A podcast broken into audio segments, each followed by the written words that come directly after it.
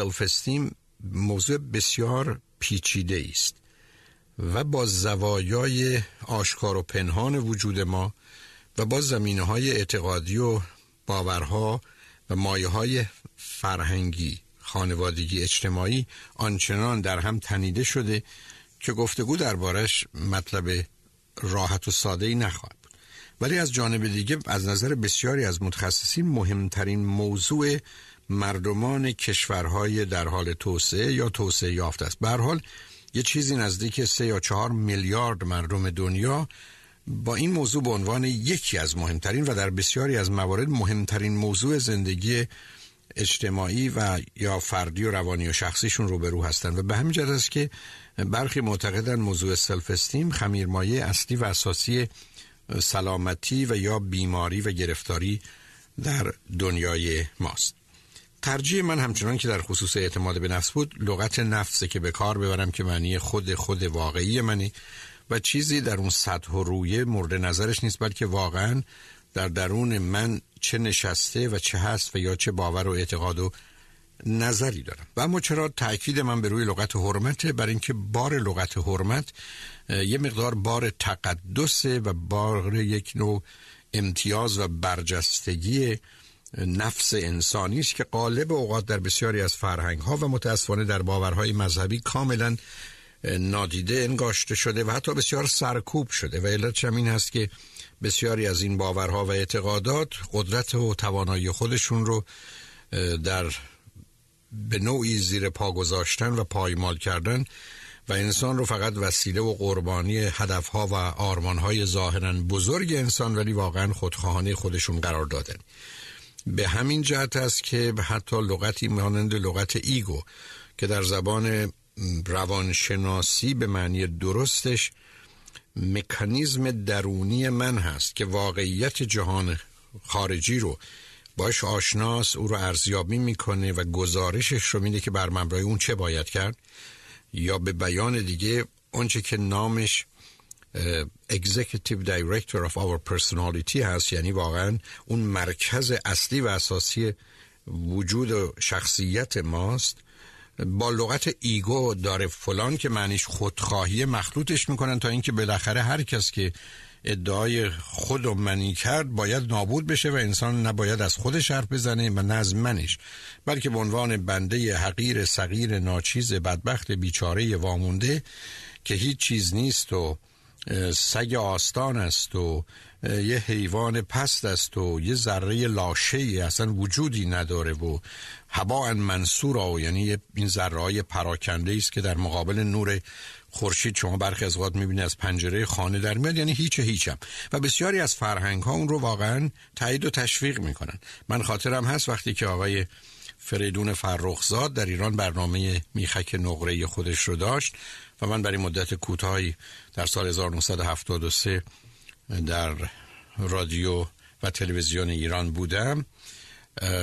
تلفن هایی که می‌شد شاید تعجب نکنید. اگر بگم بیش از 90 درصدش جنبه منفی داشت و تمام اعتراض متوجه ایشون بود که چرا میگه من چرا میگه شو من برنامه من. یا ترانه من یا هر چیزی از این قبیل. چرا باید آدم اینقدر خودخواه باشه که این من من بکنه؟ و شما ببینید یه فرهنگ بیمار و گرفتاری است که قرار انسان اصلا من نباشه و قرار است که برده و بنده باشه و قرار چاکر و مخلص و نوکر باشه و باید هیچ باشه. تا اونجایی که برخی از ما تصور می‌کنیم که اگر عاشقیم قرار است که آنچنان هیچ باشیم که معشوق همه چیز باشه و باید در او بریم و گم بشیم و اصلا دیده نشیم. و با جمله این که هرچی تو بخوای عزیزم و هرچی تو بگی عزیزم و من به خاطر تو زنده هستم و اصلا من هیچ ارزش و اهمیتی ندارم و حاضرم جانم رو بدم برای که تو یک روز زنده باشی. از این حرف های کاملا بیمعنی که نشان دهنده تحقیر انسانی و درماندگی و بیچارگی موجودی است که با افکار عقاید این چنینی از او خواستن سواری بکشند و او رو به بردگی و بندگی در بیارند و به همین جهت است که اون مفهومی که در زمین های شخصیت به عنوان اساس شخصیت من و شماست و اصلا سلامتی من و شما به این ایگو یا خود و من مرتبطه در این فرهنگ ها کوبیده شده. حتی معشوق به در خانه یا عاشق به در خونه معشوق میره در می‌زنه.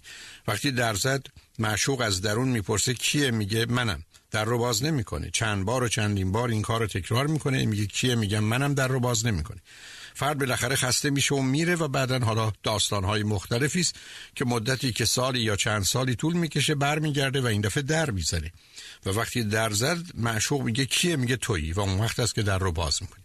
یعنی وقتی که نبود یا نیست شدی یا هیچ یا خاک بر سر شدی یا بی ارزش شدی یا بی اهمیت شدی یا وجودی نداری یا هستی نداری یا هیچی نیستی حالا تو واقعا عاشق واقعی منی. حالا اوج خودخواهی و بیماری را از همینجا میشه فهمید. و به همین که در بسیاری از فرهنگ ها به جای اینکه به انسان اون هویت و ارزش والای انسانیشو بدن به جای اینکه اون تقدس رو فقط از آن او بدونن نه هیچ کس دیگه تمام وجود اون آدم تبدیل میشه که به این گونه چگونه می‌تونه در راه یه هدفی که غالبا هدف نیست. و پدیده پوچ مثلا او رو به جنگ فرستاد به مرگ فرستاد و به دنبال کشتن دیگران فرستاد.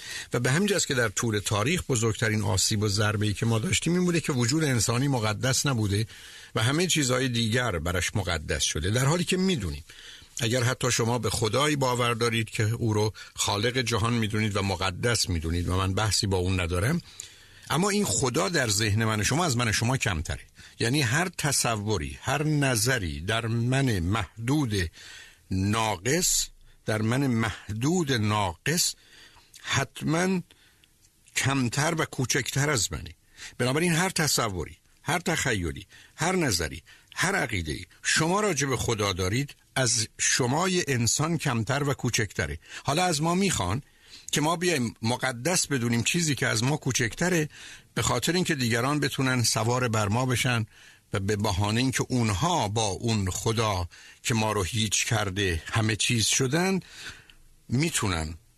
حتی به مرگ و نابودی من شما بر اساس باور و اعتقاد خودشون عمل کنن. در حالی که تقدس اصلی و اساسی از آن انسانی که بعدا خواهم گفت انسانی که قرار نیست به پای هیچ بوتی قربانی بشه انسانی است که به دلیل انسان بودنش حق داره برای خودش انتخاب کنه و من و شما می‌تونیم به خاطر باور و اعتقادمون بمیریم. اما هرگز از هیچ کس نمی‌تونیم بخوایم که به خاطر باور و اعتقاد خودش سهل است باور و اعتقاد ما حتی یک قدم برداره یک ثانیه وقت بگذاره. یعنی هرگز نباید چنین چیزی رو پذیرفت. بنابراین من آزادم در راه هر چیزی که دلم می‌خواد هر کاری بکنم. ولی از کسی دیگه نمی‌تونم بخوام. در حالی که در طور تاریخ ما همیشه به بهانه این که شما باید در راه وطنتون یا دینتون یا خدا یا هر چیزی برید هم بجنگید بکشید و هم کشته بشید تا ما راحتتر و آسوده تر می‌تونیم سوار بر اسب مراد بر شما نادانان و بیماران و گرفتاران در حقیقت حکومت بکنیم. مفهوم حرمت نفس در تحلیل نهایی بر روی دو پایه اصلی و اساسی استواره. یکی جنبه فردی او هست و اون این هست که من خوبم. من خوبم. من اشتباه می کنم من کار بد می کنم ولی من خوبم. و پایه دوم این هست که من خواستنی و دوست داشتنیم من موجودی هستم که به خاطر آنچه که هستم خواستنی و دوست داشتنیم نه اینکه همه نه اینکه حتی اکثریتی یا درصد بالایی ولی در تحلیل نهایی حتی یک نفر اگر من دوست داشته باشه و چند تا دوست داشته باشم که در دنیای هفت میلیاردی شش تاش کافی است یعنی یک کسی که منو دوست داره و شش نفر که دوست منن برای من در جهان امروز از وسط هفت میلیارد هفت نفر کافی خواهد. اما نکته مهم در این موضوع این هست که وقتی که من خوبم و این به عنوان اصل و اساس باوری است که از راه درست آمده که به اون اشاره می‌کنم معنای دیگرش این است که تو و یا دیگرانم خوبند و همان گونه که من خواستنی و دوست داشتنیم دیگرانم خواستنی و دوست داشتنی و این با خودش امنیت و آرامشی حیرت انگیز رو در انسان به وجود میاره که من به اینجا برسم که خوبم و خواستنی و دوست داشتنی همطور که تو خوبی. و خواستنی دوست داشتنی. چون اگر فقط من خوب باشم و تو بد باشی ما مسئله داریم. من خوب در میان این بدان چنین کنم. و به همجاست که متاسفانه بسیاری از مردم که نه به دلیل اینکه خودشون رو خوب می‌دونن بلکه یا به دلیل خودناپسندی که بهش می‌رسم یا خودخواهی. خودناپسندی و خودپسندی فرضشون بر اینه که من خوب میان این مردمان بد چه کنم. و به همین جهت است که من برخی از اوقات با وجودی که پایه های این مطلب رو می‌شناسم و متاسفانه ناشی از این نیست که خودشون رو خوب می‌دونن بلکه خود ناپسندی و خودپسندی که هر دو روی سکه هستن گرفتاری اونهاست. عرض من این است که چه اشکالی داره که شما دکتر باشید در یه بیمارستان. همه مریضن و شما دکترید. خیلی حرس نخورید و به خودی هم فریاد سر ندید و ناله نکنید که من خوب در میان این مردمان بد چه کنم. این عقیده و نظر شما به هیچ وجه درست نیست و متاسفانه فریاد و ناله شما از این است که در ته وجودتون می‌دانید که خودتون خوب نیستید و گرفتاری اونجاست. و دومی که همینقدر که من بپذیرم من خواستنی و دوست داشتنی هستم میپذیرم دیگرانم خواستنی و دوست داشتنی هن و در نتیجه در یه جهانی که من فقط خواستنیم و فقط من رو باید بخوان و دیگری رو نخوان که من رو به نوعی از حسادت و رقابت بیمارگونه میکشونه دور خواهم بود. من خواستنیم بقیه خواستنیم بسیاری از ما وقتی می‌بینیم مادر ما این همه محبت و لطف و توجه به ما داره وقتی می‌بینیم مادران دیگه به بچه هاشون دارن آروم می‌گیریم. برای که قاعده کلیس استثنایی نیست که من یه روزی ممکنه اون رو نداشته باشم و مانند دیگران این که مادرشون اونها رو دوست نداشته باشه مثل اونها باشم. و به همین که بسیاری از ما یه احساس امنیت و آرامشی می‌کنیم نه به خاطر اینکه مادر ما خوبه به خاطر اینکه همه مادران خوبن. و بنابراین همه کسی رو به عنوان مادر یا پدر دارن من هم اون رو دارم. و در نتیجه نعمتی رو دارم که فقط با نبودنش مسئله و مشکل پیدا می‌کنم و با بودنش جایی برای نگرانی است برای که همیشه گیست برای که همه دارن. بنابراین امیدوارم توجه به این نکته داشته باشید و در گفتگوهای بیشتر بهش اشاره خواهم کرد که اساس حرمت نفس بر روی این قاعده استواره که من خوبم. و خواستنی و دوست داشتنی. تو هم خوبی و خواستنی و دوست داشتنی و یه چنین دنیای خوب زیبایی است که انسان به دنبالش. اما مفهوم این موضوع با خودش دو تا نفی رو و دو تا انکار اصلی و اساسی ضروری و لازم رو داره. یکی اینکه من از آنچه که هستم خجالت نمی‌کشم و شرم ندارم.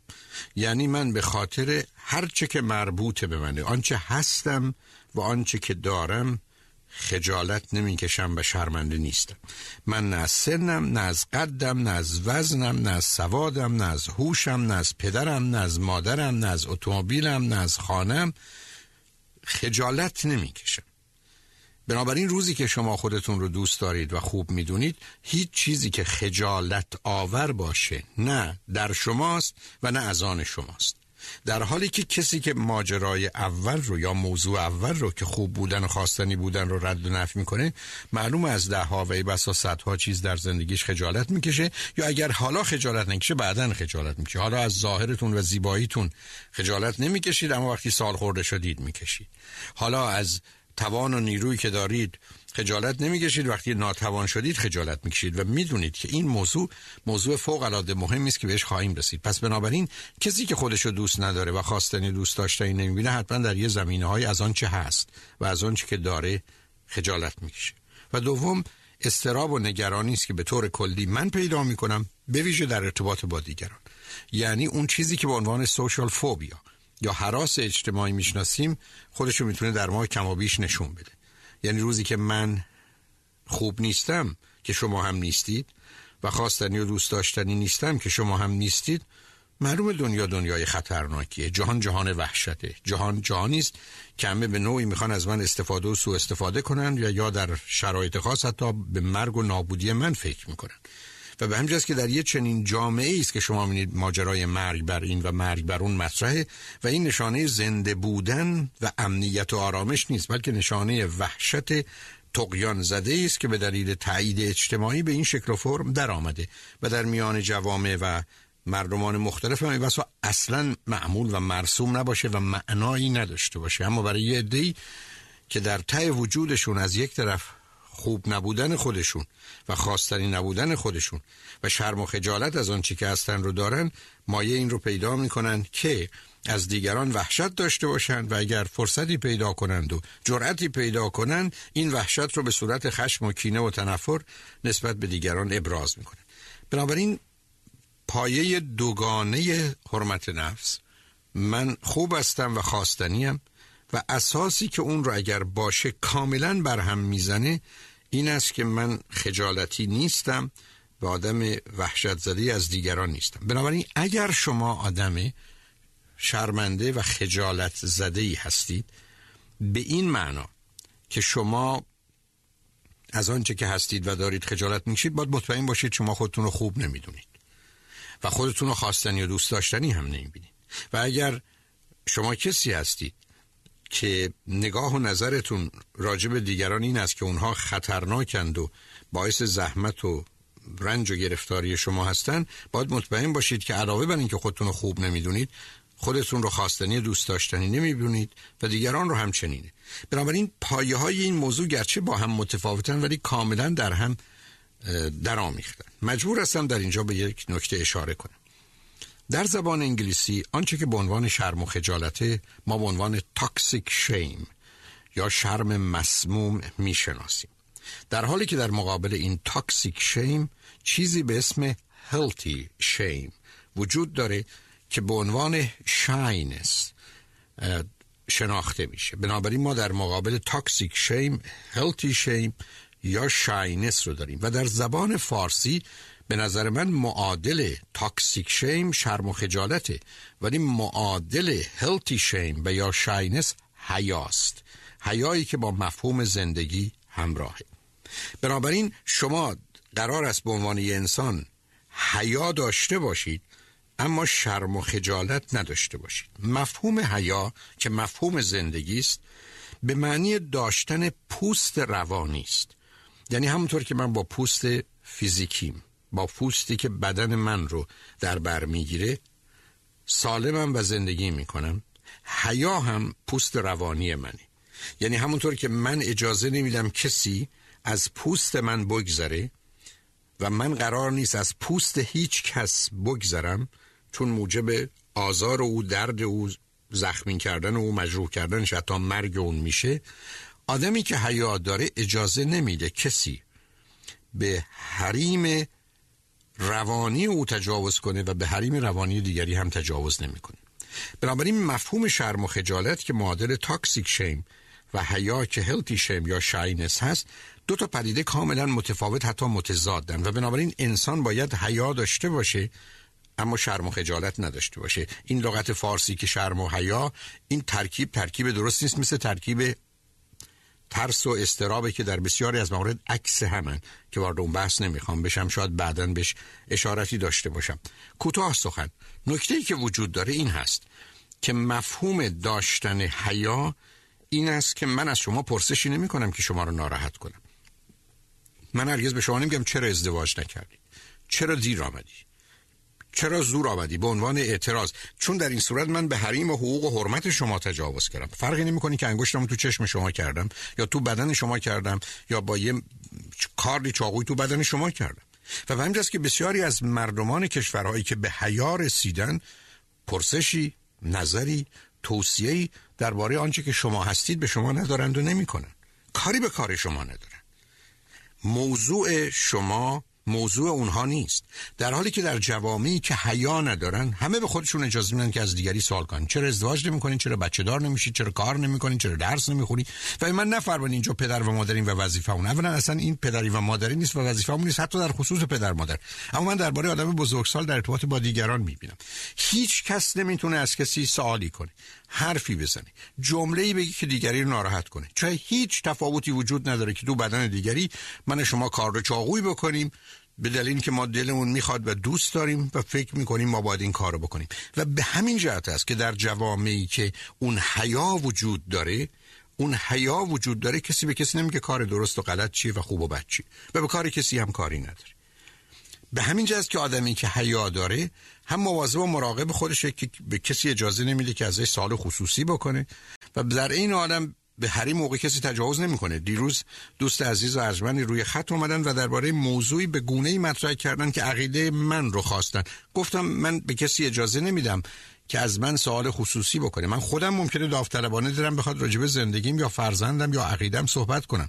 ولی به کسی که بگه من از تو سوال می‌کنم جواب بده او داره به حریم حقوق من تجاوز می‌کنه. و به همجاست که اجازه بهش نمیدم. گرچه خودم داوطلبانه این مطلب رو یه جای دیگه یا همونجا گفتم. علت چه است که من می‌تونم دست تو بدن خودم بکنم فشار به بدن خودم بیارم. اما به شما اجازه نمیدم که بدن من فشار بیارید و متاسفانه در فرهنگی که self-esteem وجود داره همه به کار هم دخالت دارن. پدر مادر فکر می‌کنن می‌تونن راحت برن تو اتاق فرزندشون. می‌تونن به صحبت های او گوش بدن. می‌تونن چیزها رو چک کنن. بله روزی که شما احساس خطری می‌کنید که دلیل براش وجود داره مثل پلیسی که من شما با دلیل نگه میداره حتما هم باید این کار رو بکنید. اما این بسیار متفاوته که ما فکر کنیم فضول محله ایم داستان محله ایم باید سر از کار همه در بیاریم. اطلاعات راجع به همه بدونیم و اون رو بعدا به صورت گزارشی در بیاریم به طوری که برخی از اوقات شما در یه شهری مانند لس آنجلس جمع دوستان رو که فقط کافی یه مطلبی رو به خانم و آقای بگید. به زودی زود به عنوان تنها خبری که او می‌تونه پخش کنه در مدت کوتاه اون رو پخش می‌کنه. علت است که یه چنین آدمی حیا نداره. و این آدم موجود خجالتی است که از طریق گفتن اینا می‌خواد دیگران رو خجالت زده و شرمنده کنه. و بنابراین صبح تا غروب تمام کارش این است که ببیند که گند و کسافت دیگران چیه و اون رو به رخ اونها و دیگران بکشه و بعدا عرض خواهم کرد که چرا چنین می‌کنه به همجاست که در مباحث مذهبی آمده است که خدا حیا داره. شما وقتی حیا دارید یعنی چی؟ کسی جلوی شما راه میره پاش میلغزه و می‌خواد زمین بخوره. شما به روی خودتون نمیارید. یعنی وانمود کنید مثلا ندیدم. چون نمی‌خواد اون آدم خجالت زده بشه. یه آدمی یه کاری می‌کنه که درست نیست مناسب نیست. شما یه جوری سرتون رو کج می‌کنید یه چیزی میگید که اصلا من تو رو ندیدم و نفهمیدم. در حالی که آدمی که حیا نداره و وجودش پر از شرم و خجالت و گرفتاری مربوطه به اونه حتما باید به رخ اون آدم بکشه دیدم پای تو لغزید دیدم که اون کار کردی که زشت و بد بود. برای که از این طریقی که تا حدودی اون بیمار بدبخت بیماری و بدبختی خودش رو تسلی میده که این آدما مثل من بدبخت و بیچارن. به همین جد است که وقتی گفته میشه از نظر باورهای مذهبی خدا حیا داره در قرآن کریم آیه هست که یا ملائکتی قد تو من عبدی و لیس له غیری فقط غفرت له. خداوند میگه من از بندگانم حیا می‌کنم. که آمدن از من تقاضای مغفرت برای گناهانشون می‌کنن و غیر از من کسی رو ندارم و من اونها رو بخشیدم. و به همین که خدا حیا می‌کنه.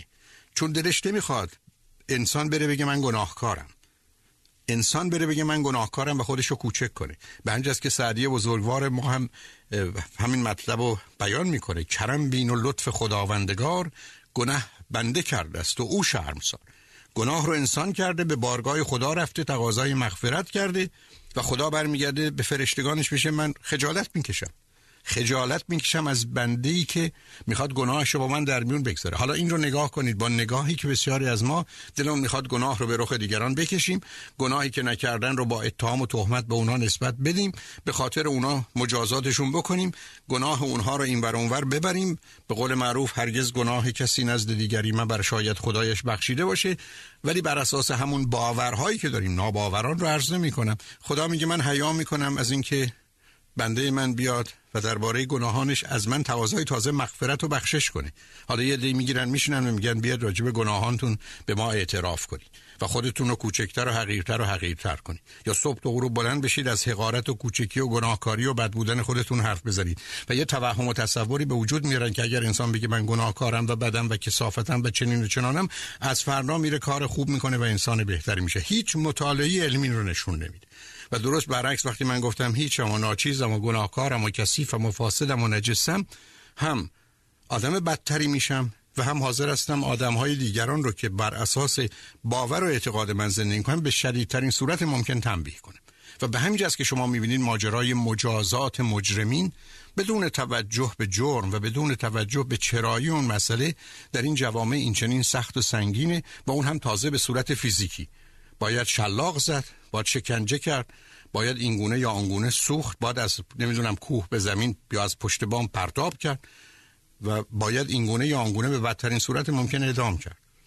و اینا نشون دهنده یک جامعه و فرهنگ بیمار و گرفتاری است که درش حرمت انسانی و سلف معنایی نداره و بنابراین هم به کار دیگران دخالت داره و هم به دنبال بیان همه بدی های دیگرانه و هم به دنبال مجازات به شدیدترین صورت ممکن برای کسانی است که کار بد و زشتی کردن. بنابراین روزی که من و شما سلف استیم یا حرمت نفس داریم که به درجاتی کم و زیاد هست شرم و خجالتی نداریم بلکه حیا داریم و وحشت و استرابی از دیگران نداریم برای که اونها را مانند خودمون خوب می‌دانیم. اول حرمت نفس اساسش بر این است که من منم و تو تو. یعنی همون گونه که در قسمت قبلی اشاره کردم همونطوری که پوست فیزیکی من من رو از شما جدا می‌کنه. تا اونجایی که حتی در بسیاری از جوامع ما می‌تونیم مثلا به هم به اندازه یک متر نزدیک بشیم ده سانتی متر 20 سانتی متر بر اساس اینکه زنیم یا مردیم یا هر نوع تفاوت دیگری اگر با هم داریم من و شما با یه پوست فیزیکی پوست بدنمون از دیگران جدا میشیم. هرچه مال منه درون منه و هرچه مال شماست درون شماست. این مفهوم از نظر روانی باید کاملا جا بیفته. و اون این هست که من و شما در 18 سالگی به بعد حتما باید به اینجا برسیم که من منم و تو تو. در حالی که در بسیاری از فرهنگ ها اصلا منی نباید وجود داشته باشه و ما همه چیز می‌تونیم باشیم جز خودمون و بعد از اون بین من و تو من و توی وجود نداره. یعنی تو منی و من تو. و غالب اوقات یه چنین فریب و بازی هیچ معنای جز این نداره که من از یک طرف می‌تونم تو رو رنج بدم و یا به خاطر رنج تو رنج ببرم یا رنج من تو رنج ببری و در این حال من می‌تونم هر وقت دلم خواست همون گونه که خودم رو مجازات می‌کنم تو رو مجازات کنم. یعنی این مفهومی که بسیاری از ما فکر می‌کنیم چه موضوع مهم و اساسی است در تحلیل نهایی به هیچ وجه نیست. من و شما یک بدن فیزیکی داریم و یک هویت و شخصیتی جدا از دیگران. بنابراین اصل بعدی در حرمت نفس این است که من منم و تو تو. شما به خانواده نگاه کنید که معتقد نیستن من منم و تو تو. و اگر هفت نفرن پنج تا بچه و زن و شوهر یا پدر و مادر اگر هر روز هفته یکی ناراحت باشه هفت روز هفته هر هفت نفر ناراحتن. و قالب فرهنگ و جامعه فکر کنید یه افتخار بزرگی است که ما این چنینیم یعنی اگر برادر من ناراحته من ناراحتم. چند روز قبل خواهر من ناراحت بود همه ناراحت بودیم. هفته گذشته مادرم مریض بود. ما همه مریض بودیم و فکر می‌کنیم اسم این انسانیت به هیچ وجه نیست. برای که ما در دنیایی هستیم که امروز می‌دونیم. ما قرار نیست هم درد هم باشیم. من قرار نیست وقتی میرم پلوی دکتر و بگم دکتر عزیز سرم درد می‌کنه یک چکش برداره به سر خودش بزنه و بگه الان درد سر من از تو هم بیشتره. من انتظار دارم که او سرش درد نکنه و در سرش هم حرفی و علم و دانشی باشه و به خوبی هم کار بکنه و سردرد من از بین ببره. ما در دنیایی هستیم که قرار دوا و دکتر هم بشیم و نه اینکه همدرد هم بشیم. اظهار همدردی می‌کنیم از درد مشترک یا درد منفرد آدم ها با خبر میشیم و براش کاری می‌کنیم. ولی قرار نیست همدردشون بشیم. در حالی که در جوامعی که این مشکلات دارن مهم اینه که یه کسی بمیره همه برن به اندازه حتی صاحب عذا بیشتر گریه کنن. همه برن و یه سری کارهای عجیب و غریب بکنن حتی به خودشون در گذشته آسیب بزنن به سر و صورت خودشون بزنن که کسی مرده تا نشون بدن اگر تو درد داری ما هم درد داریم. و ما به همین دل خوش بودیم. علت بود که کسی درمانی و دوایی و یا دکتری نداشته به همین جهت است که اصل اول این است که من منم و تو تو. و به همین جهت که کودک انسانی از آغاز به این separation individuation یعنی جدایی و فردیت حرکت می‌کنه. و بسیاری از جوامع چنین چیزی رو دوست ندارن. و همه رو در هم میآمیزن یعنی من قرار غذا بخورم تا دیگران سیر بشن. و اینجاست که بسیاری فکر می‌کنن از جانب ما هم حق دارن فکر بکنن تصمیم بگیرن نظر بدن حتی ما رو به کشتن بدن. ما رو برای مرگ و نابودی یا برای انجام کاری به اون اجازه بدن یا ما اجازه انجام کار ندن برای که اونها صاحب اختیارن. یعنی از همینجا میشه دید چگونه نظام اجتماعی و سیاسی و اقتصادی هم برای خودش جایی باز می‌کنه و نظام آموزش و پرورش هم برای تثبیت این وضعیت در محیط آموزشی چنین می‌کنه. بنابراین مطلب بعدی این است که من منم و تو تو. و در جوامع باید این فردیت شناخته بشه. در تحلیل نهایی هم واقعا من منم و تو تو. هیچ کسی نمی‌تونه سیر بشه وقتی دیگری غذا می‌خوره. مورد بعد این است که ما که این چنینی من منم و تو تو تقدس از آن ماست. یعنی انسانی که فقط موضوع تقدس قرار می‌گیره و تنها موجود مقدس جان همطور که عرض کردم خدای مقدس بر اساس باورمندان یا دین مقدس یا کتاب مقدس یا پیامبر مقدس هر چی می‌خواید نامشو بذارید وجود داره. ولی اونها چون جزو ذهنیات ما هستن و ما از, کمتر، از ما کمترن بنابراین تقدس از آن انسانه و به همین جهت که این انسان باید به عنوان هدف و به عنوان شخص شناخته بشه نه به عنوان وسیله و شی. در حالی که در بسیاری از فرهنگ ها انسان یه شیه یه کالاست خریده میشه فروخته میشه مورد استفاده قرار می‌گیره. قسمتهایش ازش قطع میشه دستی بریده میشه تازیانه ای به او زده میشه.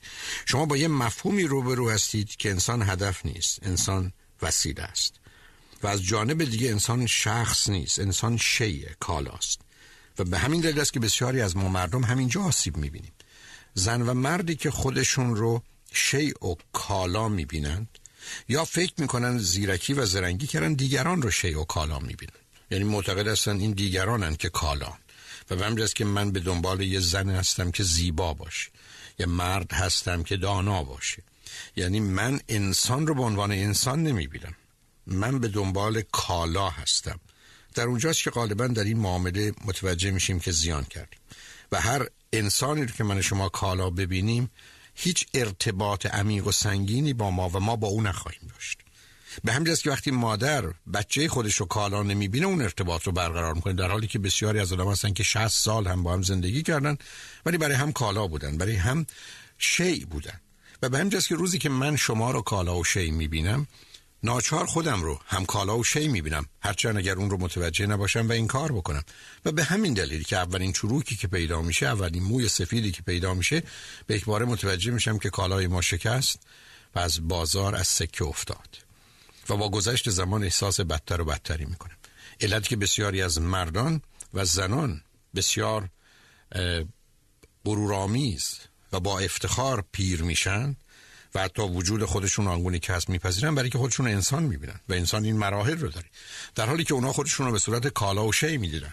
اگر آقا بودن فکر می‌کردن که شاهزادن و اگر خانم بودن فکر می‌کردن که ملکه اند و وجودشون یک پدیده است که یه شی بسیار با ارزش گران قیمتی است با پیری با ناتوانی چه می‌کنن؟ و به همجاست که رنج بسیار می‌برن. و باز به همینجاست که مطالعات نشون میده مثلا زنان زیبا که از زیباییشون در آغاز ممکنه لذت ببرن ولی همچنان ازش رنج هم می‌کشن. همینقدر که اون زیبایی رو از دست میدن رنجشون بارها و بارها بیشتر از کسانی است که از آغاز اونقدرها زیبا به این دنیا نیومدن. باز به همین دلیله که پدر و مادر فرزندانشون رو به عنوان فرزندشون پسرم و دخترم می‌بینم ملاک اونها انتخاب شی بودن اونها یا ظاهر و زیبایی یا حتی چیزای دیگه نیست. اما مشکل دیگه در بسیاری از جوامع اینه که نه تنها انسان رو کالا و شی می‌بینن انسان رو وسیله می‌بینن. یعنی انسان اتومبیلی است که من با سوارش کنم این ور برم. به همین جاست که بنده به طعنه میگم بسیاری از دوستانی که مثلا در امریکا citizenship ی رو دارن شهروند امریکا هستن وقتی به ایران تشریف برن خیلی ها بعد از اینکه فهمیدن اونها شهروندن بهشون علاقمند میشن. چون به صورت خر پرنده ای در میان که باید یکی رو سوار کنن. و به اینجا بیارن در حالی که اگر برن اونجا بگن من شهروندی ندارم و خودم گیرم و گرفتارم این واسه خیلی ها بهشون توجهی نمی‌کنن. و در اینجاست نشون میده که بسیاری از مردم به دنبال شما به عنوان انسان نیستن. برای که نه اون حرمت نفس رو خودشون دارن نه در شما می‌بینن. بلکه شما رو به عنوان وسیله می‌بینن برای رسیدن به هدف ها. هیچ اشکالی نداره که انسان از اتومبیل استفاده کنه. هیچ اشکالی نداره که آدم بره جا کار کنه درآمدی داشته باشه و بدون این وسیله است برای رسیدن به هدفهایی. ولی در ارتباط با انسان چنین نیست. متاسفانه در گذشته بسیاری از اوقات آوردن یا نیاوردن بچه هم به عنوان وسیله بوده برای که قانون خانوادگی رو نگه دارن یا به هم بزنن یا هر چیزی از این قبیل. و توصیه در این زمینه بوده.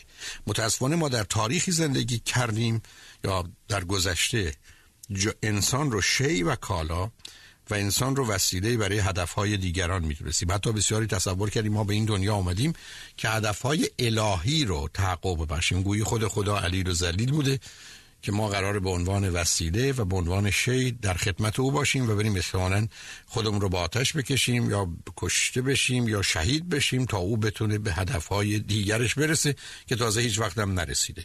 و به قول برتران راسل بدترین آبی که به پای درخت دین و مذهب داده شده و ریخته شده خون بوده.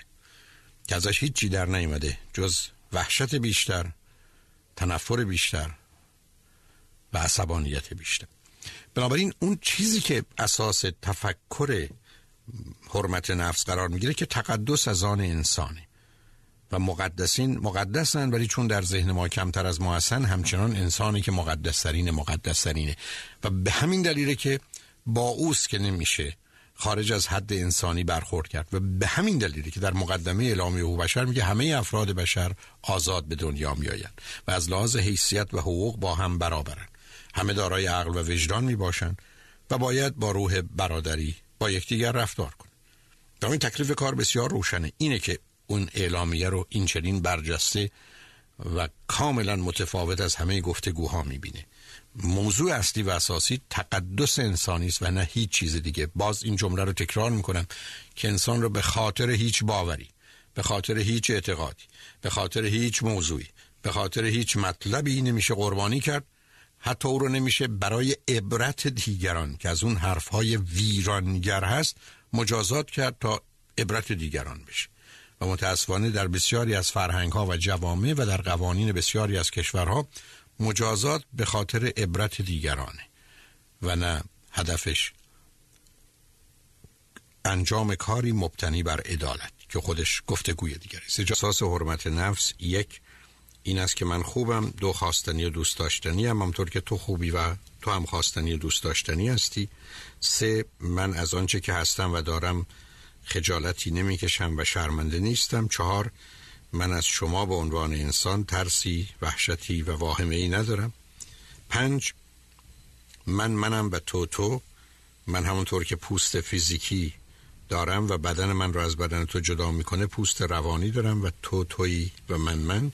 شش انسان تنها موجود مقدس جهانه و در هیچ بارگاهی به هیچ دلیلی قرار نیست به عنوان شخص یعنی به عنوان شی و به عنوان وسیله تلقی بشه به عنوان موجودی است که شخص است و خود هدف است. مورد هفتم این است که ما با هم برابریم. مفهوم ایکوالیتی به معنی برابری در بسیاری از زمین های زندگی است. برابری به مفهوم داشتن برخی از اوقات قرار گرفتن در استفاده برابر از فرصت ها و امکانات و بحث بسیار پیچیده است. ولی به هر حال رسیدن به مسئله ایکوالیتی یا برابری در مفهوم کلی و عامش هست که چون نمی‌خوام بحث و گفتگوی هاشهی فراوون داشته باشه در مفهوم حرمت نفس من شما برابریم رو میپذیریم.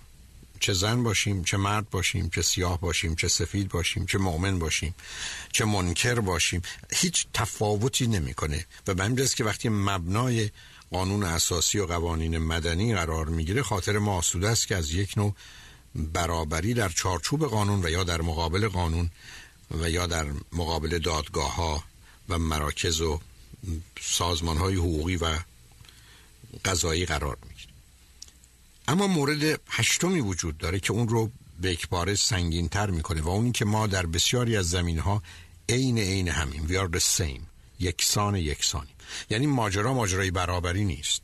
چون برابری تفاوت رو و تمایز رو در بسیاری از زمین ها میپذیره. یعنی من پدرم و یکی فرزند منه. در اینجا برابری هست اما عین هم نیستیم. اما در بسیاری از زمین های مربوط به حرمت نفس ما عینا مانند همین و به همین جهت است که علاوه بر اینکه ما برابریم در برخی از زمینه ها ما عین عین همین هیچ تفاوتی میان شما و من و من و شما با دیگران وجود نداره و پذیرفتن این در بسیاری از موارد کمک می‌کنه. حتی فرض کنین همکنون ماجرای این پناهندگان بیچاره ای که از کشورهای خود آواره شدند و دل به دریا زدند و برخی متاسفانه در این دریا میمیرند.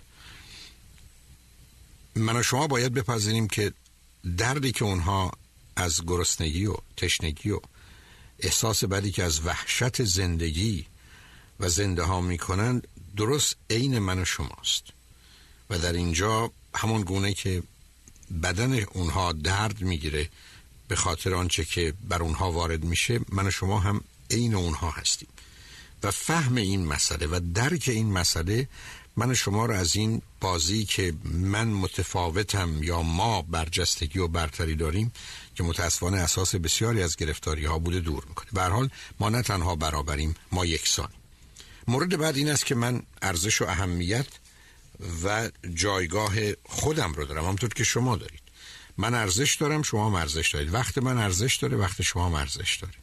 من مهمم شما هم مهمید. آنچه که در زندگی برای حرمت نفس لازمه پذیرفتن ارزش انسانی و اهمیت انسانی اعتبار انسانی و جایگاه و پایگاه انسانی است در هر کجا که هستیم. برای که ما می‌تونستیم درست در جای دیگری قرار بگیریم که اونها رو همکنون کمتر و کوچکتر از خودمون می‌بینیم که متاسفانه اشتباه بزرگ ماست. برای که در این نگاه ماییم. که در حقیقت نگاه واقع بینی به خودمون نداریم و به خاطر همین نداشتن نگاه واقع بینان است که رنج می‌بریم. کوتاه سخن موضوع اصلی و اساسی این است که شما ارزش و اهمیت دارید من هم ارزش و اهمیت دارم. هیچ کس ارزش بیشتری بر دیگری نداره و پذیرفتن این موضوع در این زمین ها بسیار به ما کمک می‌کنه. که من تصور نکنم که اگر پزشکم ارزش بیشتری دارم و یا یک پرستار تصور کنه که ارزشی کمتر داره و اگر کارمند بیمارستانم از همه اونا کمترم. من به عنوان انسان در این جامعه هستم. مشاغل مختلف و متفاوتی رو داریم و تفاوتی حتما وجود داره. در اینجا یکسانی نیست. حتی در جهت دریافت حقوق و مزایا برابری هم نیست. اما همچنان من اهمیت و ارزش خودم رو دارم و در بسیاری از موارد حتی نبودن کمترین و بیارزشترین از نظر برخی کارها در حقیقت حتی مرگ و نابودی دیگران رو فراهم می‌کنه. همکنون شما در لبنانی یا بیروتی زندگی می‌تونید بکنید که فقط کافی است مأمورین جمعآوری زباله ها نیان و این شهر می‌تونه تا مرز مرگ و نابودی بره اگر این وضع رو ادامه به همین سادگی. یعنی اون کسی که برخی از اوقات ما فکر کنیم یکی از کمترین ارزش ها و اهمیت ها رو داره که یه رفتگری است یا معمور حمل زبال است. به همین سادگی ما در دنیایی هستیم که درست است که سلسله مراتب نیازها و یا ارزش ها وجود داره ولی همچنان بسیاری از موضوع ها اگر نه همه اگر در جای خودشون و جایگاه خودشون قرار نگیرن موجب مرگ و نابودی ما هم حتی می‌تونن باشه. مورد آخر که مورد دهم است به یک اعتبار که تکلیف کار حرمت نفس رو روشن می‌کنه و روزی شما به من می‌تونید بگید من حرمت نفس دارم که من شما به اینجا برسیم. که من از تو نه بهترم نه بدترم نه بالاترم نه پایینترم نه بهترم نه بدترم. یعنی موضوع اصلی و اساسی رسیدن به این است که اصولا یه چنین تفکری در ذهن من و شما که بعدا اشاره خواهم کرد چه بیچارگی ها و بدبختی ها رو به دنبال داره و وجود داشته باشه. اینکه من از شما بالاترم یا پایینترم بزرگترم یا کوچکترم کمترم یا بیشترم اینا مسائلی است که نشون میده در فرد سلف و حرمت نفس نیست. و فرقی هم نمی‌کنه که شما خودتون رو بالاتر یا پایینتر می‌دونید. اگر خودتون رو بالاتر می‌دونید وحشت از حسادت دیگران دشمنی دیگران اینکه زیر پای شما رو می‌خوان خالی کنن اینکه در اونجا نمی‌تونید بیستید اینکه ایستادن در اون با جایگاه هزینه سنگین رنج بسیار گرفتاری فراوون داره شما را از پا در بیاره و روزی که خودتون کمترین می‌دانید که در اونجا احساس بد کمترین رو دارید. بنابراین برخلاف تصور که فکر می‌کنیم اگر ما نقش برتر رو داشته باشیم احساس بهتری خواهیم داشت در مجموع اصلا چنین نیست. همینقدر که نظام ذهنی ما در این که من از دیگری بهترم یا بدترم بالاترم یا پایینترم در وجود من جایی بیاندازه و جایی پیدا بکنه بدون تردید من رو آزار خواهد بنابراین در تحلیل نهایی مفهوم حرمت نفسی که با من خوبم و خواستنی و دوست داشتنی همطور که تو خوبی و خواستنی دوست داشتنی رسیدن به اینجاست که من از تو نه بهترم نه بدترم نه بالاترم و نه پایینترم. اگر به اینجا رسیدیم کار ما درست خواهد بود. پس آنچه که میشه به عنوان حرمت نفس شناختش به نظر من به ده موضوع اصلی مرتبطه. یک من خوبم همان گونه که تو خوبی. دو من خواستنی و دوست داشتنی هستم همونطور که خواستنی و دوست داشتنی تو هستی. این دو ستون اصلی حرمت نفسی. به خاطر اینکه این وضعیت برای ما محکم و مطمئن بشه من از آنچه که هستم و دارم شرم و خجالتی ندارم. و از هیچ کسی هم به عنوان انسان در ارتباط با خودم وحشتی ندارم. بنابراین این چهار مورد که دو مورد به عنوان ستون و دو مورد به عنوان چیزی که نباد باشه تا نشون بده این ستون در جای خودش محکم و استواره وجود داره.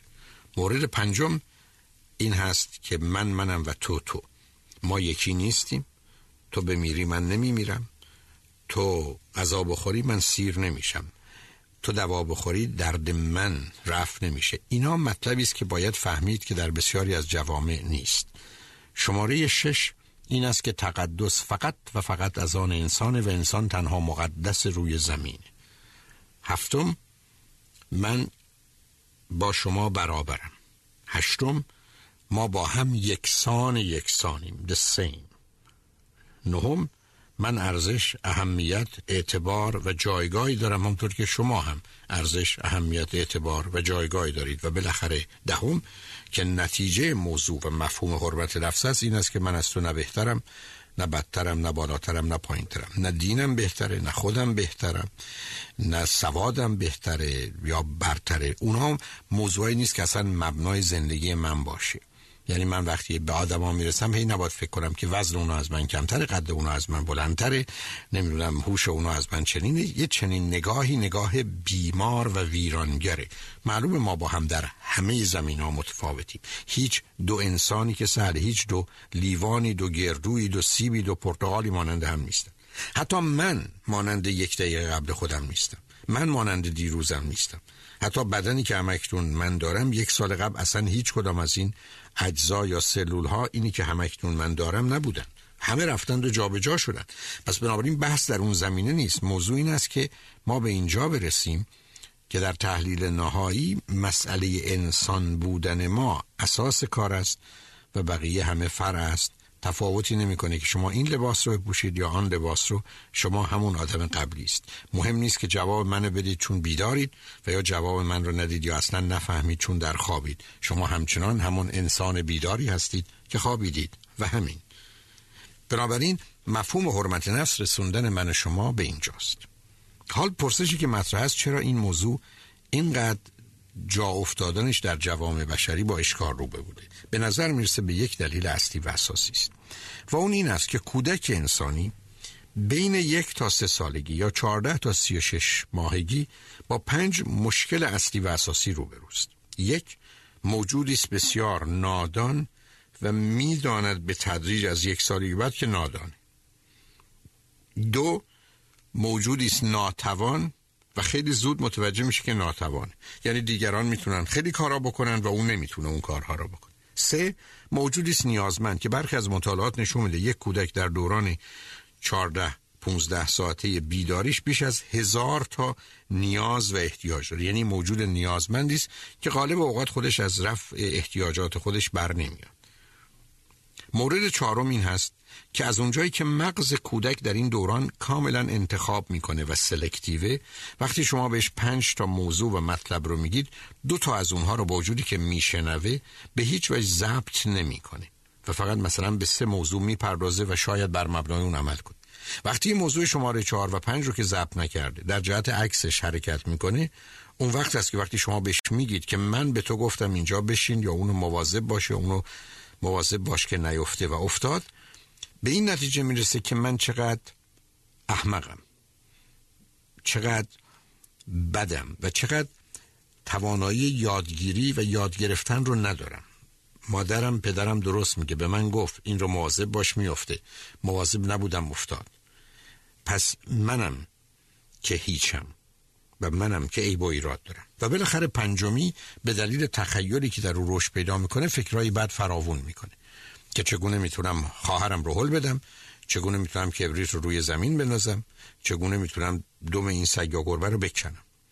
و با وجودی که بیشتر اینا رو هرگز انجام نمیده اما از اونجایی که به ذهنش میاد و می‌دونه اگر این کارا رو بکنه چگونه پسر و یا دختری شناخته میشه یا به حساب خودش بد میشه ولی همچنان اون احساس بد رو می‌کنه. من اگر من شما اگر افکاری داشت برباره دیگران داشت باشیم هر اندازه که به زبان نیاریم یا عمل نکنیم به ما این احساس بد بودن یا بدخواهی ما رو نشون خواهد داد. و برای کودکم مشخصه. بنابراین کودک انسانی بین یک تا سه سالگی یا 14 تا 36 ماهگی با پنج موضوع روبروز یک من نادانم دو ناتوانم سه نیازمندم چهار یاد نمی‌گیرم و پنج موجود بدی هستم که افکار و عقاید و یا نظریات بسیار ویرانگری دارم و بنابراین به یک نتیجه می‌رسه و اون نتیجه اینه که من بدم. به همین که بسیاری از مطالعات نشون میده. مثلا در امریکا بین 95 تا 97 درصد بچه ها در سه سالگی به این نتیجه می‌رسن که من بدم. یا من خوب نیستم.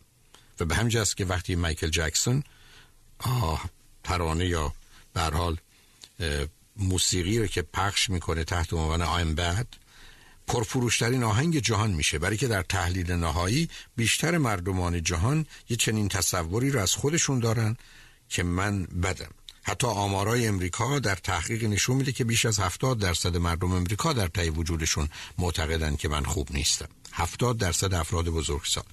بنابراین مشکلی که در اینجا وجود داره این است که ویژگی انسان و مسیر رشد کودک انسانی و محیط اجتماعی که دور بر او فراهم آمده او رو به اینجا میرسونه که من خوب نیستم یا من بدم.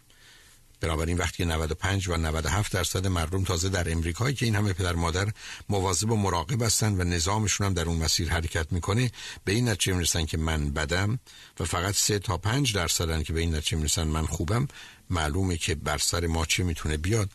اگر در مراحل بعدی آنچه که لازم هست و باید گفته بشه یا انجام بشه صورت نگیره. به این نکته رسیدیم که کودک انسانی به پنج دلیل نادانی، ناتوانی، نیازمندی، اشتباهکاری و عدم توانایی برای یاد گرفتن و بالاخره تصورات و تخیلات ویرانگر بدی که به ذهنش میاد درس سالیه به این نتیجه می‌رسه که من بدم و به این نکته اشاره کردم که برخی از مطالعات نشون میده مثلا در امریکا یا برخی از کشورها 95 درصد کودکان در سه سالگی به این نتیجه می‌رسن که من بدم و اینها دو گروه هند. گروهی که پدر و مادر نسبتا خوبی دارند پدر و مادرانی که مواظبن مراقبن و به نوعی از فرزندانشون بر اساس یه اصولی نگهداری می‌کنن.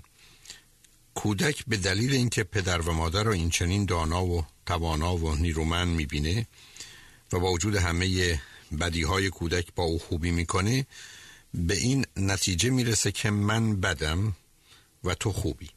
و به نظر می‌رسه که مثلا در یه جامعه مانند امریکا بین 70 تا 80 درصد کودکان در سه سالگی به این نتیجه می‌رسن که من بدم تو خوبی.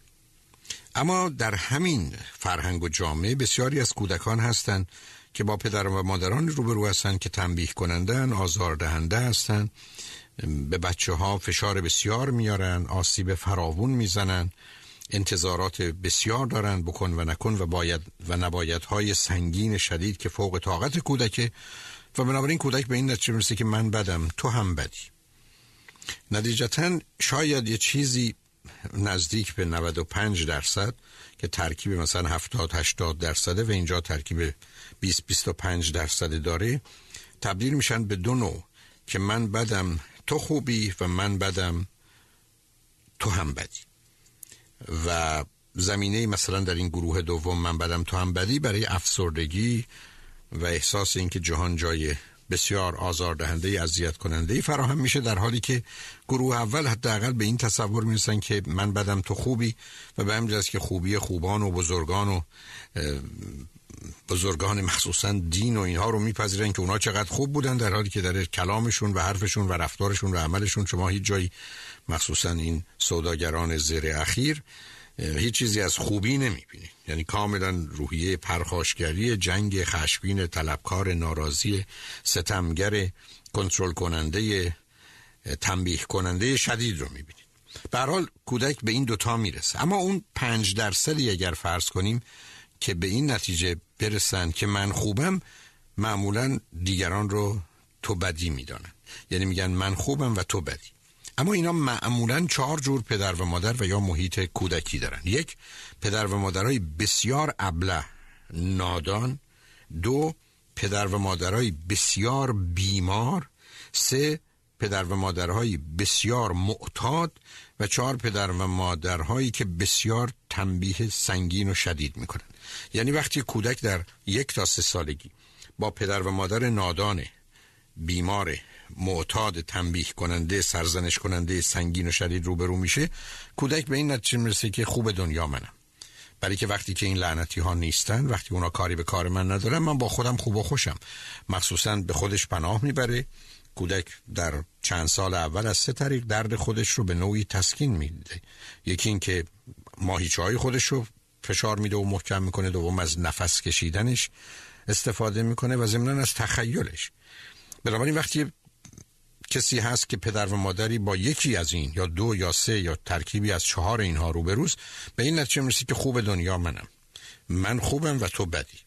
و می‌دونیم برخلاف تصور گروهی که در آغاز فکر کردن چه خوبه که کودک من در سه سالگی به این نتیجه رسه که که خوبه. متاسفانه اشکال کار این است که معمولا بیشتر اینا در تا چل سالگی زنده نیستن. یا در قبرستانن در گورستان ها هستن یا در زندان ها هستن یا در بیمارستان های روانی. علتش این است که فردی که این چنین سخت و سنگین آسیب دیده و به این نتیجه رسید که من خوبم با همه بدی می‌کنه چون بقیه بدند. و به خاطر این باور که تنها خوب دنیا من هستم به خودش اجازه شکنجه دیگران رو میده. این گروهی هستند که معمولا حتی وقتی که بخوان از شما گردن بندتون رو بگیرن اون رو می‌کشند و گردن شما رو هم زخم می‌کنن. ای بسا گردن بند رو هم پاره می‌کنن ورزشش رو به کمترین خودش میرسونن ولی به این چیزا اهمیت نمیدن. این کسانی هستن که با آزار پیر زنان و پیر مردان به عنوان مثلا بی خانمان و کتک زدن اونها تا پای مرگ لذت اینا کسانی هستن که وقتی یه لگدی به یک گربه ای بزنن یا به سگی بزنن و او رو به آسمان پرتاب کنند و سر و صدای او رو بشنوند اون رو ازش به خوبی یاد می‌کنن. اینا کسانی هستن که از آزار شکنجه دیگران لذت می‌برن آمارای امریکا نشون میده دو در هزار مردم امریکا وارد این مرحله antisocial personality disorder که نوعی psychopath و sociopath هست میشن که اصلا شکنجه دیگران رنج دیگران براشون لذت بخشه. بنابراین هیچ کدام از این کشورهای جهان مشکلی برای اینکه شکنجهگر داخلی داشته باشن ندارن. و اینا رو معمولا به, به سلول های مردمان بدبخت و بیچاره میفرستن. که در اون تنهایی و بیچارگی قرار گرفتن و تازه به میزانی که بیچاره تر و بدبخت هستن خشم این افراد رو بیشتر برمیانگیزن. برای اینکه ریشه اصلی و اساسی جنگیدن اونها با یک پیرزن با یک پیرمرد با یک انسان مفلوک که حالا با بهانه‌ای اینکه منافق است و چنین است و چنان است به این افراد اجازه میده که با شکنجه دادن اونها احساس خوبی هم بکنن. حتی احساس درستی بکنن. به همجاز که شما می‌بینید بسیاری از اوقات افراد تنبیه کننده به دست خودشون که چشم فرزندشون رو کور کنند و در بیارن اینها بیماران روانی بودند که اصولا از یه چنین کارهایی لذت می بردن و اون محق بودن که همه جهان متعلقه به اونهاست رو به راحتی می‌تونید ببینید. تیپ های شخصیتی که به حال از اینجا نتیجه گرفته میشه یا نشه می‌گیره دقیقا برمیگرده به میزان آسیبی که در این دوران بر کودکان وارد آمده. بنابراین کودک سالمتر کودکی است که در حالی که نمیشه هنوز دانش ما به ما کمک نکرده که ما پسر و دختر رو به سه سالگی برسونیم و احساس بد رو نداشته باشه اما می‌تونیم کمکش کنیم که این احساس بد خیلی خیلی کم و ضعیف باشه. یعنی پسر و دختر من شما در سه سالگی فکر کنن کمکی بده. چون نمی‌تونه به اینجا برسه که من خوبم. مگر جزو گروهی باشه که وقتی که از همه دست کشیده ولی وقتی که پدر مادر نیستن درد کمتری داره رنج کمتری داره به قول معروف سگیست که می‌تونه بمونه و زخمای خودش رو بلیسه و یه احساس آرامشی بکنه. وقتی هستن همه چی به هم میریزه. ما نمی‌تونیم فرزندی رو به این دنیا بیاریم و هنوز دنیای علم به ما نمی‌تونه کمک کنه که من و شما پسر و دختری داشته باشیم. در سه سالگی بگه من خوبم. فقط می‌تونیم این احساس بد بودن رو در او کاهش بدیم. و از جانب دیگه ما برای اینکه این احساس بد بودن رو در او کاهش بدیم قرار نیست خودمون رو اینقدر برتر و بالاتر بدونیم. یعنی روزی که پدر و مادر به گونه عمل می‌کنن که من همه دان و همه توان هستم و همه خوبی ها از منه که بچم برای این کار آمادگی بسیار داره اون موقع است که فاصله میان آنچه که کودک فکر می‌کنه هست و پدر مادر اینقدر زیاد میشه که یأس بیشتری به او دست میده و خودش رو بدتر و بدتر می‌بینه. بنابراین پدر و مادر قرار همطور که در آنچه که مربوط به پرورش تعلیم تربیت عرض کردم حتما روزی یک بار.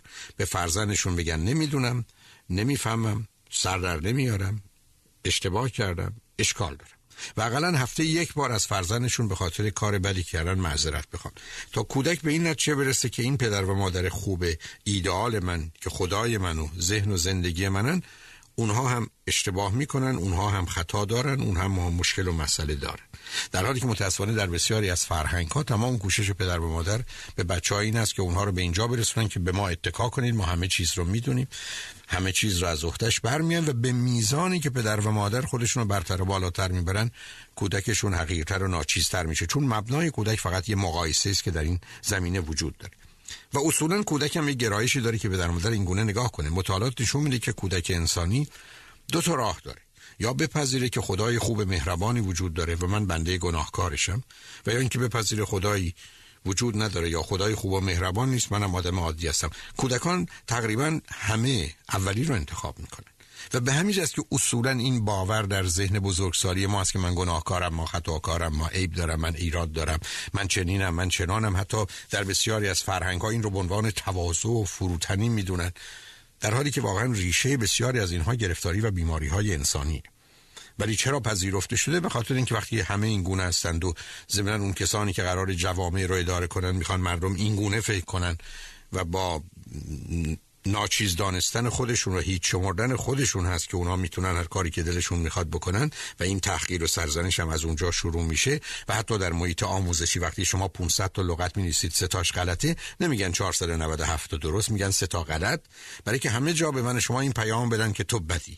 و در این زمینه هیچ مشکلی وجود نداره. هیچ پدر و مادری اصلا مشکلی ندارن که به فرزندشون میگن تو بدی و بچه اون رو نپذیر. یعنی بچه ها با تمام وجودشون این رو قبول می‌کنن که من بدم و به همجاست که بسیارشون حتی خودشون رو مستحق تنبیه و شکنجه میرن دستشون میارن جلو میگن من بدم بزن بزن. اگرم شما نزنید خودش خودشو می‌زنه. و ماجرای اون احساس گناه هم که بعدا می‌شناسیم و بعدا بین سه تا 6 سالگی شکل و فرم می‌گیره از همین جا میاد. بنابراین اشکال کار در اینه که کودک انسانی مخصوصا حتی گروه اول که میگه من بدم تو خوبی فقط به این دلیل هست که پدر و مادر اونقدرها خودشون رو بد نشون ندن ولی اگر گروه دوم باشه که بگه من بدم تو هم بدی کسانی هستن که پدر و مادری تنبیه کننده و آزاردهنده دارن و بچه به این نتیجه می‌رسه که من بدم شماها هم بدید. و این زمینه پیدا میشه که تمام عمرش به هیچ کس اعتماد نکنه به هیچ کس اطمینان نکنه اصلا چیز خوبی رو ندونه. و از نظر او خدا دروغه پیغمبر خدا دروغه کتابش دروغه دوستی دروغه محبت دروغه عشق دروغه وفاداری دروغه اینا همه بازی است. اینا همه بازی و سیاه بازی است. و حتما هم روزی نه تنها ده بلکه صد و هزار دلیل پیدا می‌کنی که دیدی گفتم. برای که واقعیت دنیا چنین. مثل اینکه من بگم آدما میمیرن. خب معلومه. در روز بیش از 200 هزار تا آدم در سراسر جان یا 83 میلیون سال گذشته مردن. بنابراین پیش بینی من پیش بینی مبتنی بر واقعیتیه ولی بحث درباره درصد و اینکه چرا این آدم باید بمیره و چرا همه اینقدر بدن و چرا همه چیز دروغه و همه چیز فریبه. و زمینه پیدا می‌کنه که جهان رو یه بازی بزرگ دوز بازی درست یه دروغ بزرگ بدونه. و غیر از اینم به هیچ چیز توجهی نداشته باشه.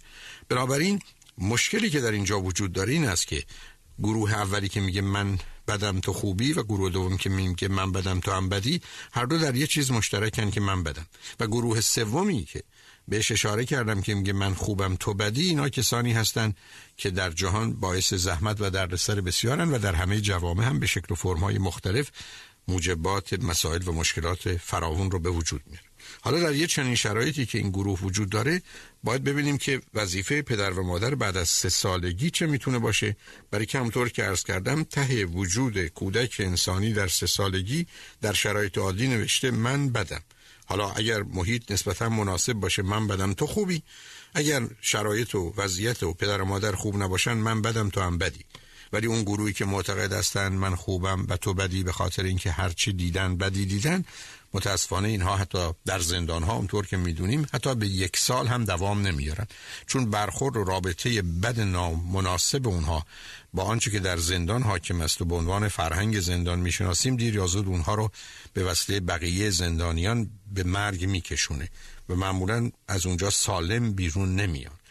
برای که توان اون تحمل ندارن و از اونجایی که به دو چیز یکی زندگی کردن و یکی آزادی فکر می‌کنن در یه شرایطی که زندگی در کار نیست و آزادیشون محدود میشه از اونجایی که مسئله مرگ و نابودی براشون در مورد دیگران عادیه به خود اونام تسری پیدا می‌کنه و در نتیجه غالب اینها جان سالمی از یه محیط هایی که به حال احتمال برخورد زندانیان با هم وجود داره به در نمی‌برن.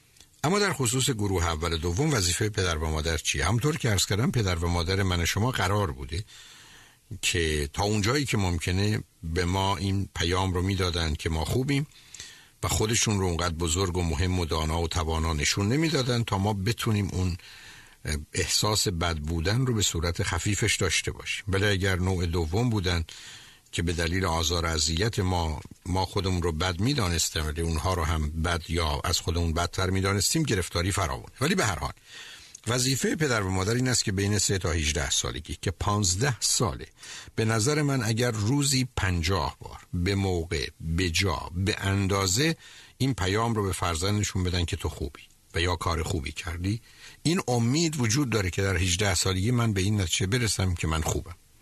در غیر این صورت احتمال چنین چیزی به نظر من بسیار ضعیف یا کمه. یعنی اگر پدر و مادر هر قدمی که کودک برمیداره یا نوجوان برمیداره هر کاری که می‌کنه در مسیر مثبت سازندش اما درست به موقع به جا به اندازه تشویقش کنن. نه اینکه بیش از حد چون اون خودش مشکل و مسئله دیگری رو به وجود میاره. بر این احساس بد من شما غلبه می‌کنیم و در 18 سالگی به این نتیجه می‌رسیم که من خوبم.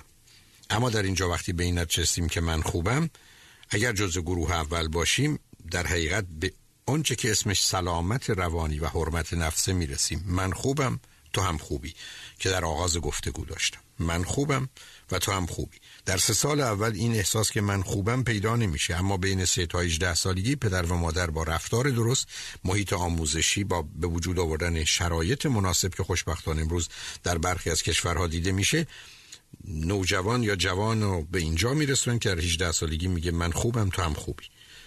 در خصوص کسانی که گفتن من بدم تو هم بدی کار خیلی خیلی مشکل داره یعنی به صورتی است که کوشش پدر و مادری که مثلا در سه سال اول با فرزندشون این چنین بد کردن. تو او رو به این نتیجه رسوندن که من اگر بدم تو هم بدی.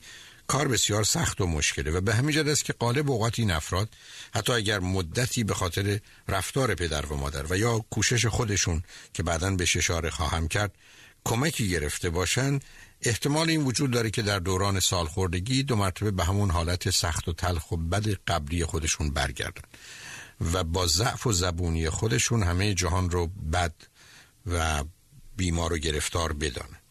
بنابراین وضعیت دوم وضعیت خطرناکی است و بسیاری از اوقات با استراب ولی بیشتر با افسردگی و خشم همراهه.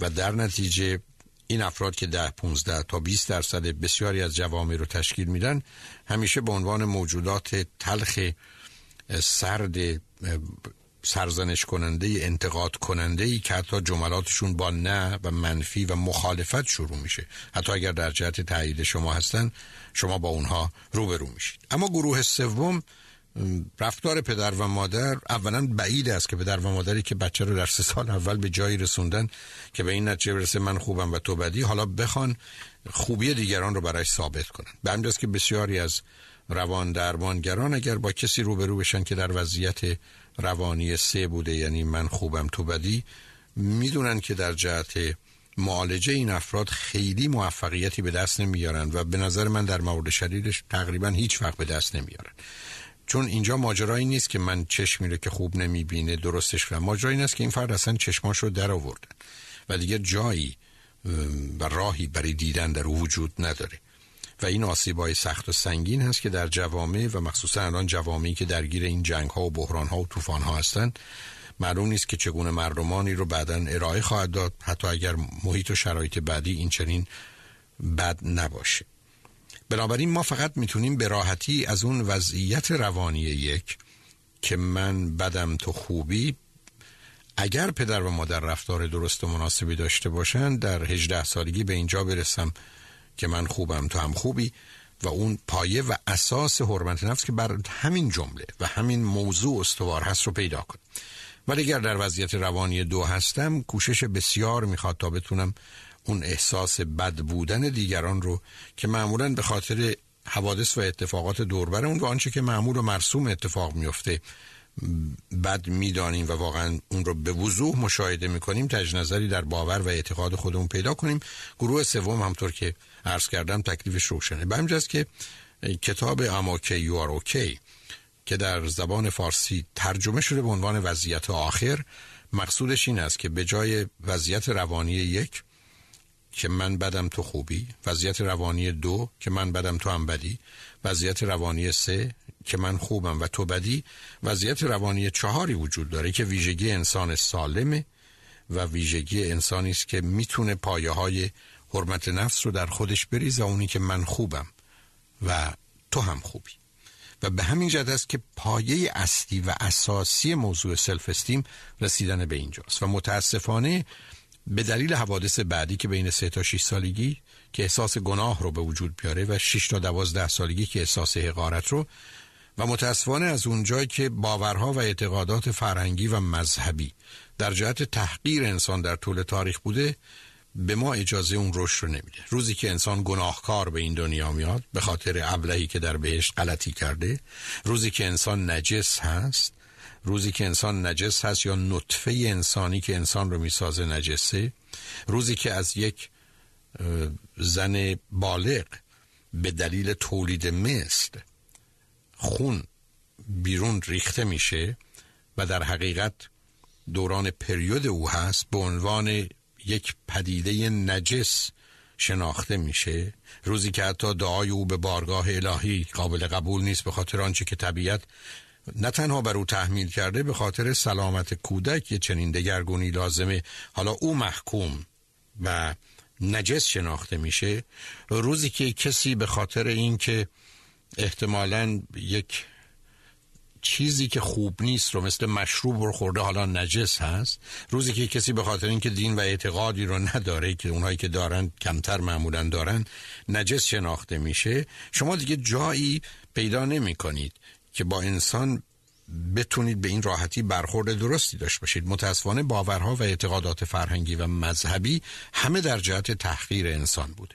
و با وجودی که کوششی در جهت این است که انسان صورت و مثال خداست ولی اون صورت و مثال خدا شامل حال بندگان خدا نمیشه. شامل حال از ما بهترانی میشه که معمولا به بدی برای خودشون جایگاه و پایگاهی رو فراهم کردن.